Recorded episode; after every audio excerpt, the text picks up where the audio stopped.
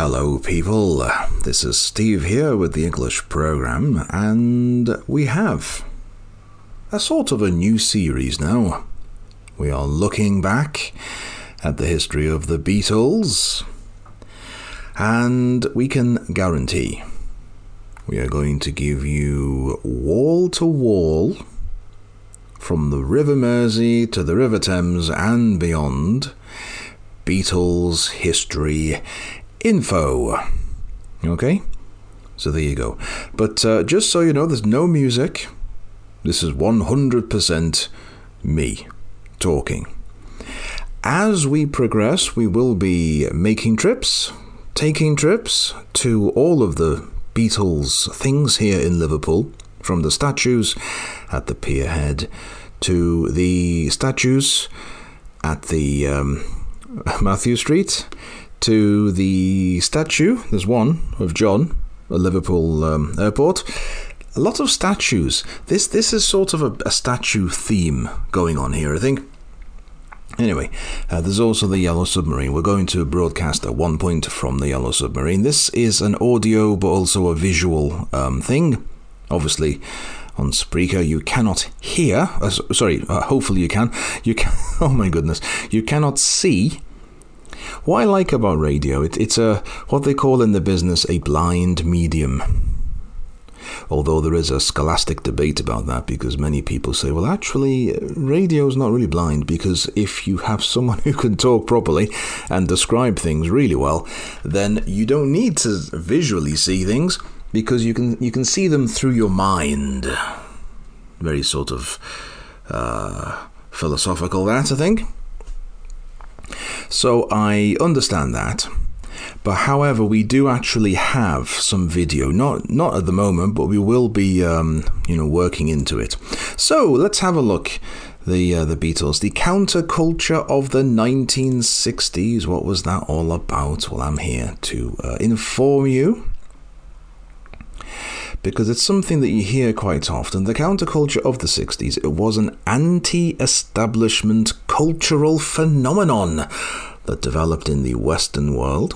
It started in the, mm, about the mid 60s, continued until the early 1970s, and then it disappeared. Came back with uh, Jessica Alba when she was in that um, thing she did, um, the the series forgotten what it's called. Anyway, the effect of the movement, or the effects, because this is plural, people, have been ongoing to the present day. The aggregate movement gained momentum as the civil rights movement in the US, and it made significant progress. There was the Voting Rights Act of 1965. Remember, the Beatles refused to play in areas where they had segregation. The Beatles, whether they liked it or not, were right smack in the middle of a lot of this um, stuff.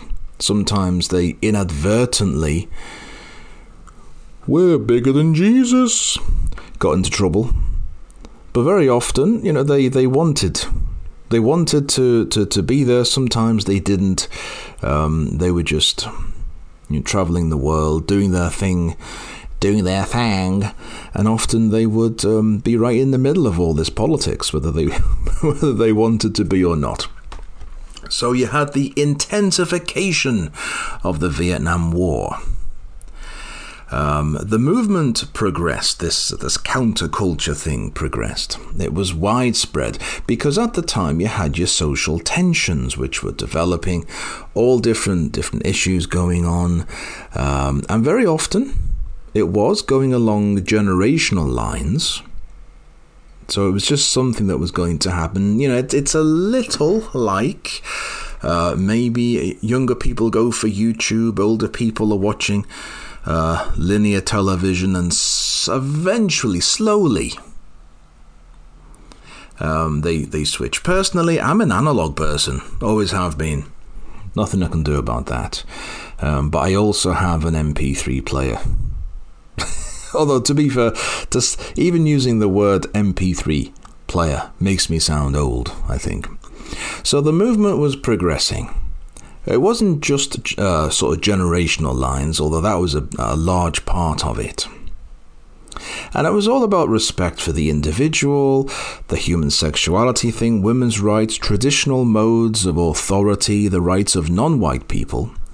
There was, of course, the big issue of racial segregation, experiments with drugs, I don't like to talk about that very much, and differing, d- differing interpretations of what many regard as the American dream.